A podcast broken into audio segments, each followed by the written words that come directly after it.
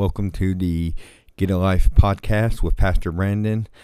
This podcast is all about um, to talk and to center around the life that Jesus offers us. Uh, John 10 10 says, The enemy is out to steal from you, to kill from you, to destroy you. But Jesus says, I'm here to give you life, to give you life abundantly, to give you life with the fullness, to give you life with purpose. So, we're going to discuss how we can get that life that Jesus talks about. And we're just going to be real and you know, say, get a life. So we'll be back in a few seconds with today's episode.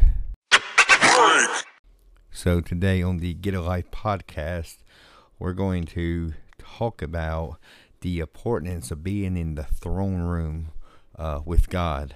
Uh, if we're going to um, get a life, we're also going to have to spend time with Him. Um, to understand what purpose and reason He has for us. Um, everyone who's listening to this has been created for such a time as this. Um, you have purpose, you have reason. May not always feel like it, but you do. So we're going to look at um, eight verses, and then we're going to talk about them. Um, Isaiah 6, 1 through 8 is what we'll be looking at um, today as we talk about getting into the throne room with God. And what a incredible opportunity because of Jesus. Jesus said he came to give life. And because of this life, because of what Jesus did at the cross, what Jesus did at the uh, tomb, um, we can come into a holy of holies. We can come into the throne room of a holy God and just have uh, communion and conversation with Him um, be connected to him. One of his Hebrew names of God is Jehovah, which simply means a relational God, that God uh, desires relationship. So let's just see what's going on in Isaiah 6. Um, for the purpose of this um, broadcast, I will typically use the NLT, the New Living Translation. Has nothing against the Error Translation. I just like the way that it's worded, and um, I've never been a super smart person. I'm not the knifest. I'm not the sharpest knife in the drawer, you could say. Uh, but um, so um, the NLT just kind of flows well, and it's easy for me to understand and to read. Um, there's sometimes I like the King James just because the way that you know it's just ingrained in me over the years of you know being in church. But um, and and some of the ways the King James words things is more poetic. But for this broadcast, we'll be looking at Isaiah chapter six that says this: that it was the year King Uzziah died that I saw the Lord. He was sitting, he was sitting on the throne, and the train of his robe filled the temple. Attending him were were mighty serapents, each having six wings. With two wings they covered their face, with two wings they covered their feet, and with two they flew. And they were calling out to, to each other, Holy, holy, holy is the Lord of heaven's armies. The whole earth is filled with his glory. Their voices shook the temple to its foundations and the entire building was filled with smoke. Verse 5 Then I said, It's all over. I am doomed, for I am a sinful man. I have filthy lips, and I live among a people with filthy lips. Yet I have seen the King, the Lord of heaven's armies. And then one of the serpents flew to me with a burned coal he had taken from the altar with a part of with a pair of tongs he touched my lips with it and said, See, this coal has touched your lips. Now your guilt is removed and your sins are forgiven.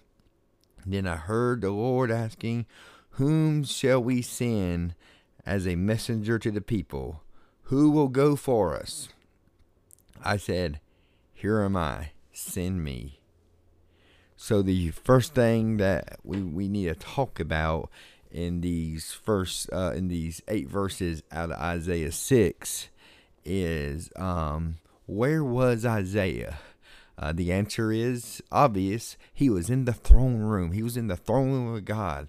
Was this a, a was this a vision, or was this an actual event?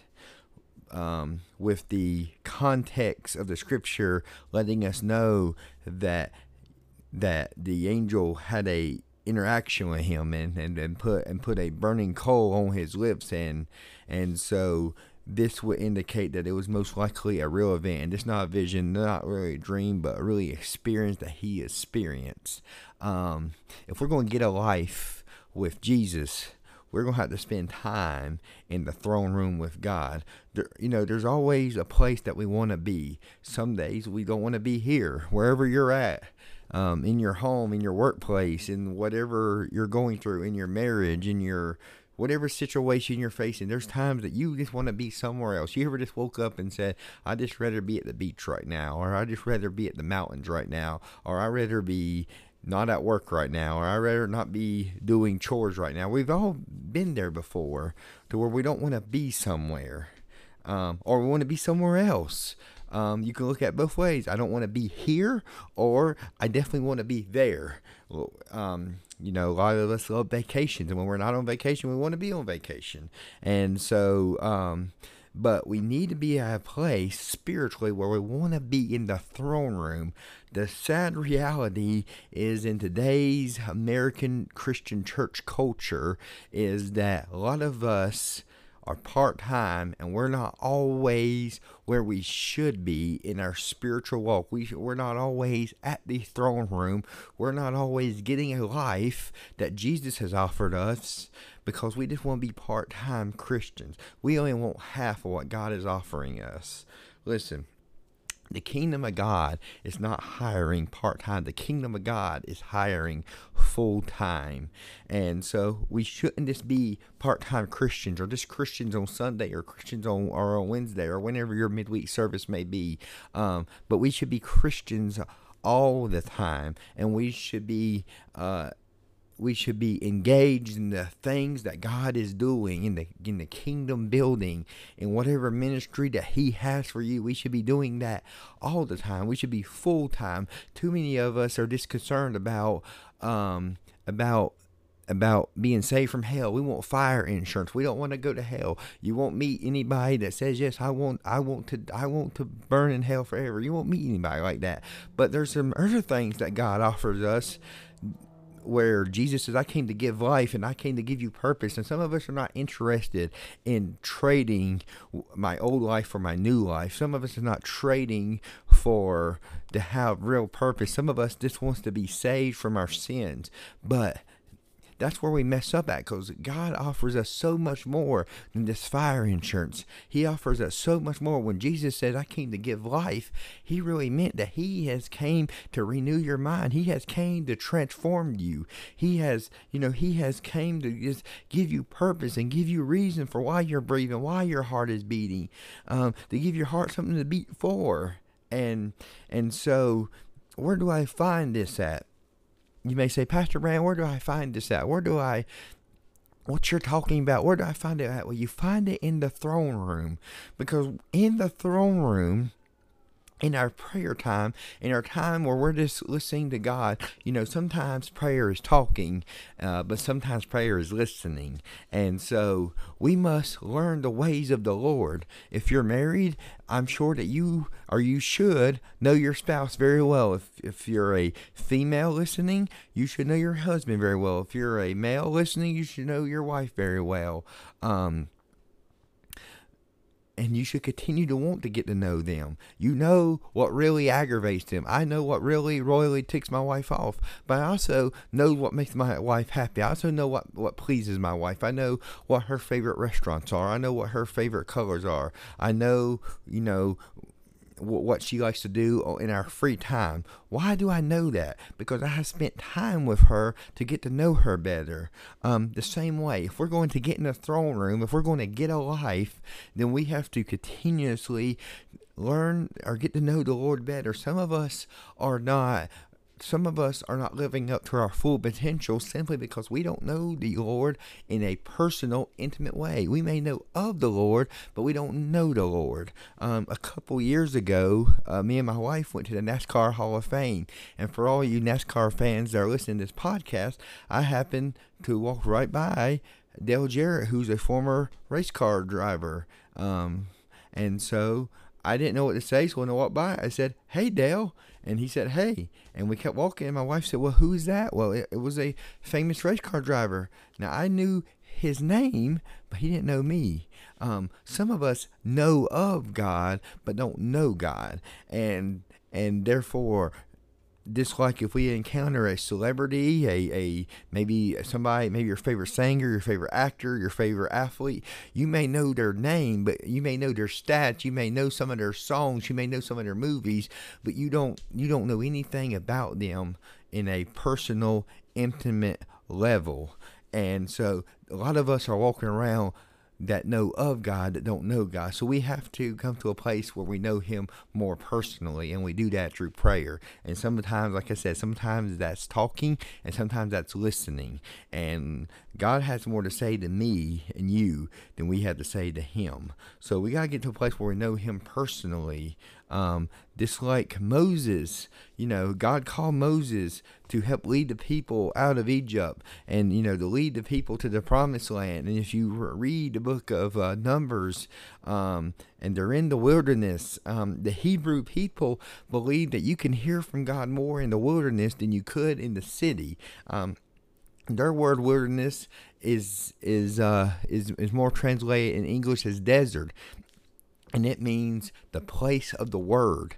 Um, if we want to hear from the Lord, then we got, because sometimes when we're in the busy of life, when we're in our daily routine, we get so busy and we get so distracted that we can't hear from the Lord. But sometimes we just got to take a time out. Sometimes we got to get into the desert and in the wilderness in our own spiritual life where every distraction is, is away. Sometimes we have to unplug our phone. Sometimes we have to get off social media. Sometimes we have to get away from our spouse and our kids and, and you know, sometimes just take a time out. Sometime, maybe it's in the morning, maybe it's sometime at night. Um, I know what personally works for me is waking up up extra early to make sure that I have prayed and studied and searched the scriptures and really tried to find God in that day. So when my little two year old wakes up, she's not being a distraction to me. Um, so we have to get to a place where we know God more. Um, to be in the throne room. And when we spend time in the throne room, you learn the ways of the Lord.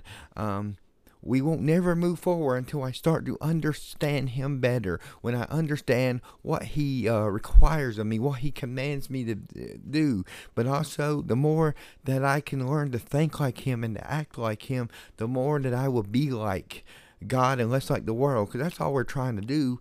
Uh, we use fancy words um, in the church world. Um, one of them is sanctification, and a lot of people don't know what that word means, but it simply means that I am continuously growing, that I am being daily, I am being more like my Father and less like the world. Uh, verse one if you if you got your Bibles, Isaiah chapter six, verse one said that um, first thing Isaiah noticed? What was the first thing Isaiah noticed? That God was on the throne. Now, in context, Isaiah was worried about the king dying. Uh, that that King Uzziah died, and so now things were going to change. Things were going to be different. Um, maybe you know that that now there's going to be a new king and and it was just uncertain what was going to happen in life and what was going to you know happen in in Isaiah's day. And so you could say he was a little worried. You could say he was a little stressed out. You know when the king died maybe he felt like it was game over.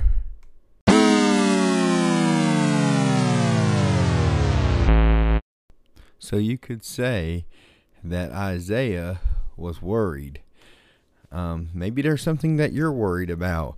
Maybe you say, "Well, Pastor Brandon, I'm not worried about who the king is, or who the president is, or who, who or even who the mayor of my city is." Uh, but there are some things you are worried about, regardless um, if it if it if it's not the king or the president or some kind of uh, political or spiritual leader, there is something that you're concerned about today. As you listen to this broadcast, as you listen to this podcast, there is something that is bothering you. There is something that is keeping you up at night. There is something that you're worried about. That could be a marital problem, a financial problem, a health problem, a spiritual problem, emotional problem. Uh, you fill in the blank. You know what that situation is. And I'm simply here today in this Get a Life podcast to remind us that the situation is not in in charge of you that when things look crazy when chaos looks like it's winning when it when when you can when you can list more bad things in your life than you can good things in your life and when you just want to throw in the towel i just want to say don't. Simply don't. Don't throw in the towel. Don't give up the situation is not in charge of you, even if it looks bad, because this text reminds us that even when there was uncertain time in Isaiah's day, what is the first thing that he noticed? With listen, this is why we need to get to the throne room. What is the first thing he noticed when he got to the throne room? Is that God was still on the throne, and whatever your situation is, as you're listening to this, maybe you're listening to this uh, right after I recorded it, maybe you're listening to this five years from now, but whenever you're listening to this, be reminded that God is still on the throne. There's a little kid song that I've been singing in my worship time just alone with God, and that is, He has the whole world in His hands. That I don't have to worry. I don't have to be stressed out. Yes, it's human nature. Yes, yes, there are things that I'm insecure about. There are things that I'm worried about. There are things that I don't know exactly what the future looks like long term. Um, but he does. And so that's just the flesh speaking. And so I got to put my eyes on him and realize and be reminded that, hey, God's got this. God is on the throne. It's easy to ask the question, God, where are you? There's numerous people in the Bible who ask the same question, God, where are you? I'm reminded of John 11, where Jesus' friend Lazarus was sick, but Jesus didn't show up and then he died. And then Jesus finally showed up four days later.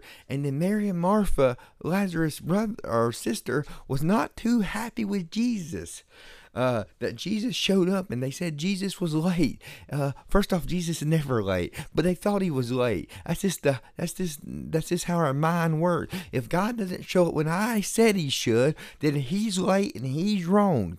But Jesus brought him back from the dead because listen, he doesn't work on your schedule. He doesn't work on my schedule. Listen, Jesus, even though it looked like he was four days late, if me and you would be four days late to our job, we would be fired. But Jesus was four days late to come into town, and Lazarus still came back from the dead because Jesus doesn't work on my situation, your situation. You said, Well, Pastor Brandon, what are you trying to say? What I'm trying to say is hold on because he is still on the throne. And the second part of verse 1 in Isaiah 6 says that his train fills the temple. Now, this so you understand the context of this, a king's train will let them know how how powerful how strong they was. The longer his train was that was attached to his robe, the more authority and the more power he has. But it says when Isaiah went to the throne room, he noticed that God's train filled the temple. That that speaks of his dominance. That speaks of his authority. That speaks of his power. And in verse three, the seraphims are seen singing a song, saying, "Holy, holy, holy is the Lord." Now, was they saying it three times because they were stuttering? Was they saying it three times because it wasn't a very good worship song? No, in the Hebrew language, they would repeat it over and over and over for emphasis. It would be similar to if you had your Bible and you took a yellow highlighter and highlighted something. You would do that to remember it. You would do that to bring emphasis to it. So next time you looked at it, it was it would just stick out to you. Well, they would say, "Holy, holy, holy is the Lord," because they want they wanted everybody that could hear this song of praise to be reminded that look that the Lord is holy. There's one of the other big words in the Bible that we really sometimes have a hard time understanding. What does it mean that God is holy? Well, the word holy simply means to be set apart. That means God is perfect, that God is sinless, um, that, that God is holy. See, too many times we uh, we live in a society where we try to create a God that looks like us and acts like us and thinks like us. And what happens is we eventually start worshiping uh, the God that we made up. And what we really do is we end up worshiping ourselves because it's easier to make up a God that looks like me, that thinks like me, than it is to uh, to serve a God that we fully don't always understand. I say this all the time, and I'll say it till I'm blue, blue in the face. A God that you can fully understand is really not God at all. We would rather lower God's standards than to come up to His standards because it's just easier. But God also says, Be holy, for I am holy. We're not being holy when we try to bring God down to our to our gunk and junk and to our mess. But we're supposed to go up to Him. We're supposed to raise our standards to where He's at. John chapter 6, verse 66. That should be easy for you to remember. John 6 6 6 says, From that time on, many of his followers turned back to their old ways of living and would not go along with him no more. They said that Jesus' teachings are too hard, his standards are too hard. Too many times we would rather worship a God that we've created in our minds than worship the God from the Bible simply because it's easier. But we will never have any spiritual growth. We will never really experience uh, the life that Jesus speaks of in John 10 10 if we simply just create our own doctrine, simply create our own Bible, simply create our own God. All we're really doing is worshiping the man and the woman in the mirror. We need to pursue holiness. Uh, I done said it, but I'll say it again. God said, Be holy, for I am holy. Um, we live in a culture where it says chase after happiness, but happiness is too many times like a cat or a dog that chases its tail. It goes in circle after circle after circle, not reaching happiness because every time we have happiness, I need more college degrees. I need more money at work. I need more uh, this. I need more and that. But when we find holiness, when we start chasing after holiness and we start going up to God's standard and we start applying the things that God's word says in our own personal life, then we start to find that life that Jesus talks about where he says, I came to give you life abundantly. I came to give you life fully. We start to see that there is so much more to that than there is happiness. Listen, happiness is too easily taken away. We get the word happiness from the root word happen. Happiness really it really is based around um, what is happening in my life. Listen, in the Bible, happiness is only found 30 different times.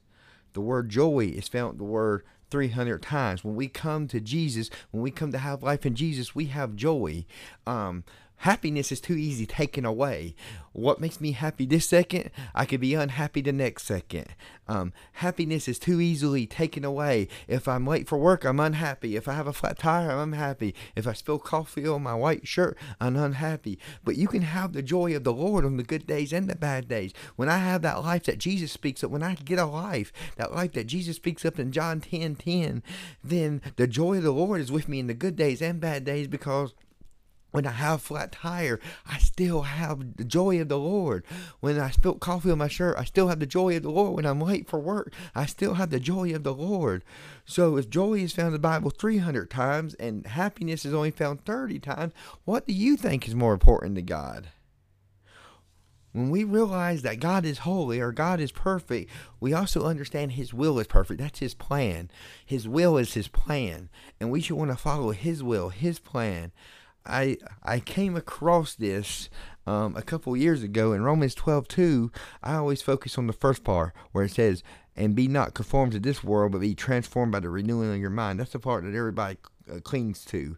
But the second part says this that the renewing of your mind, that ye may prove what is good, what is acceptable, and listen, and perfect will of God too many times our plans get interrupted. Too many times our plans fall apart. Too many times our plans fail. It says His will is perfect. So what's the problem? Our plans are not His plans. When our plans fall apart, when our plans doesn't work the way we think they should, it's simply because we are following our will and not His will. We have let selfish desires get in the way to where to where God is calling me to do this, but you know what? I really want to do that. So if His will is perfect, if His plan is perfect, then maybe, and maybe I'm just oversimplifying it this today, but maybe we need to stick to His plan. And when we spend time in the throne room, remember this episode is all about spending time in the throne room. When we spend time in the throne room, we realize how much it's not about me and you, but how much it is about Him. In the throne room, we regain our focus on who God is because too many times our standard on who God is is dropped because we get numb to it because we get focused and distracted on everything else. There was a study done a while back that said that water used to boil at what they considered 100 Celsius, but now they think it's actually scientifically it's actually 99.97. So the standard has kind of lowered. We even lower our standards over time in relationships or jobs. If you think when you first got your job, you were three hours early and you had a you you you were you were well rested and you had your hair all fixed and you had a nice outfit on and you just looked the part. But now if you worked there for ten years, now you're a little late sometimes. Now it looks like you just jumped out of bed. Now your hair's a mess. Now your outfit's a mess. Maybe you didn't get the best night's sleep last night and now you're not as prepared as you used to be. Um, same way in relationships to where we used to care a lot about when we first started going on date with our, our now husband and wife. We wanted to impress that person. We wanted that person to like us, so we dressed up hard. We took them to the nicest restaurant. We ate the best food. Um, we had the best time. But now, over time, where used to, I would always go to that restaurant because that's the restaurant she wanted to go to. Now I would say I don't want to go there because I'm comfortable in telling her that now. Um, I remember when I first met Jenny, uh, she wanted to cook me a pizza and she forgot about it. And before you know it, that pizza was black. And she was just crying because she left in the oven too long and just forgot about it and was just crying. And so we just started dating. I didn't want to hurt her feelings. So I said, we'll eat the burnt pizza. Now, after being married going on five years, um, you know, if you burn a pizza now, I don't want to eat burnt pizzas. Let's call Domino's. Let's go, you know, let's go somewhere. Uh, once we spend time, you know, so our relationship standards drop. Um, you know, and, and, and, and over time things drop. So I wonder, let me challenge us today. Does it happen that way to God too? If I don't spend as much time in the throne room as I used to, does my standard now drop? So once we spend time in the throne room, we get back to the realization that, hey, he is still, keyword, still on the throne, that his that his train still fills the temple, that he still has the authority, that he is still holy, and we can regain our focus on God the Father. So in the first few chapters of Isaiah, Isaiah is is, is speaking to a group of people and he is going around saying, Woe is this group, woe is that group. But in verse 5 we say we see that that now Isaiah is focused on his behavior and who he is as a person. And when he does that, he says, Woe is me. That that woe is me.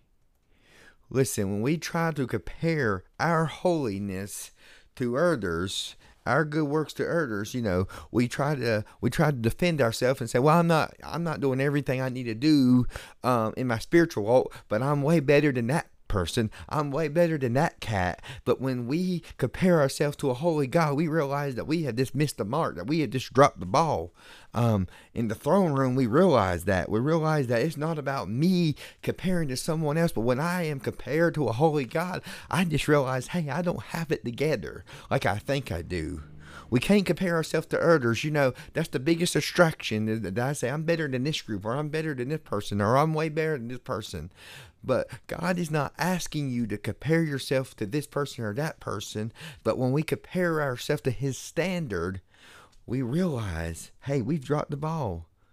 sometimes we get stuck in this holiness arrogance where we just we forget that once I, you know, we look at this one person and say, "Man, this person really struggles with it," but we forgot that I used to struggle with that too, and God redeemed me, that God delivered me from it. We look at that person and say, "I can't believe that person smokes cigarettes. I can't believe that person cusses like a sailor. I can't believe that person does drugs. I can't believe that person drinks. I can't believe that person treats his wife that way." But then we remember that once we were lost, and once we were like that, and God redeemed us, and God changed us, and we got to get out of that holy arrogance where we think that look what I'm doing, look what I'm doing. It's really like it's really about hey, look what God is doing. And in the throne room is where we become cleansed. In verse 7, it says in the King James, Thy iniquity is taken away, and thy sin is purged. You know, lost I was once I was lost in my sins. One once I was just marching right straight into hell. But God, but God but God showed up. And now, instead of marching straight into hell, I'm marching straight into heaven. Not anything I'm done doing, not anything I've done, but what He has done through me and what He has done by sending Jesus, you know, John 3 16. Um, if you don't know it, you probably never been to church, but John 3:16, for God so loved the world he gave his only son. Before we can so we got to remember one thing that once I was lost, but now I am found. Why? Because of God. Where I was walking right into hell, but God. And we always speak of mass revivals. We always say we want revival to touch over my community. I want revival to touch over my county. I want revival to touch over my home, my workplace, my country, this world. And we all want those things. If you really understand what revival is, yes, you you you should be praying that. You should be wanting that. You should be seeking that to happen. But before you can have mass revival, you must have personal revival. God came to a prophet named Jonah and said, Go to Nineveh, which was a wicked place, was a very wicked place. And Jonah ran. Did you know when you run from God, you'll run right smack into Him? That he ran from God into God, and before he could go to a place to preach revival, to uh, to encourage revival, he had to be revived himself. Now it took a belly of a whale to teach Jonah a lesson. Hopefully, it doesn't take that for you and me. But before there can be mass revival, we must have personal revival. Revival must start with me and you. It must not start in a big if you want if you want the world to be a better place you need a better country for the country to be better you need a better state for a better state you have to have a better county to have a better county you got to have a better community to have a better community you got to have a better house to have a better house you got to have a better you revival starts with me and you god had a message and God said in verse 8, Who shall I send? God had a message for the lost culture. I have a message. Who shall I send? The same God that saves us is the same God that sends us. Let me say that for the one sitting in the back. The God, the same God that saves us is the same God that sends us. It's about boldness. It's about confidence. When I spend time in a throne room, then I have confidence and boldness that I've spent time with God and I know what God wants me to do. And if God has a message for the masses, for the people, then I want to be as bold and as confident as Isaiah and say, Lord, send me. When we go into the throne room, we come out with boldness. So, to, as we wind down this episode of the podcast, we have to remember that sometimes there's attractional ministry and sometimes there's ministry or a missional ministry, and there's always that debate where you have one group of people who say attractional ministry, where we need a, to do things that are attracting people to come to God. We have one group of people who say missional. We got to be missional. We got to be like missionaries. The Bible supports both. Um, Jesus said, Come and see. You want to see what I'm doing? Come and see. That's attractional ministry. Later on, when he had his disciples, he said to, to go. The Great Commission is to go. So sometimes we have to be attractional and sometimes we have to be missional, but it all starts in the throne room. If I want to do either one, attractional or missional, then I got to spend time in the throne room. The there are three type of people that are there are three type of people that are listening to this broadcast today. Maybe you're the one who needs to remember that God's on the throne and God is holy. Maybe you think your life is a mess. Maybe you think that you're in chaos right now. Just be reminded, friend, God's on the throne. Just remember that God is holy, that God is not a mess like we are sometimes, but He got it all together and He's working everything through. If I can pray for you, just reach out to me. The second kind of person who's listening to this podcast is is is is God is sending you personal revival before you can help anyone else. You need to be revived. You need to be renewed. If I can pray for you, reach out to me. God is sending revival in your life, whoever you may be. And the last one is God is calling people out to send His message. If God has placed a message, place a burden of a message in your heart, then be like Isaiah and say, Lord, send me. And if I can pray for you, just reach out to me and share this broadcast with someone that you think it could help, that it could touch. And we're praying for you and we thank you for listening. We'll be back in a couple of days for episode three.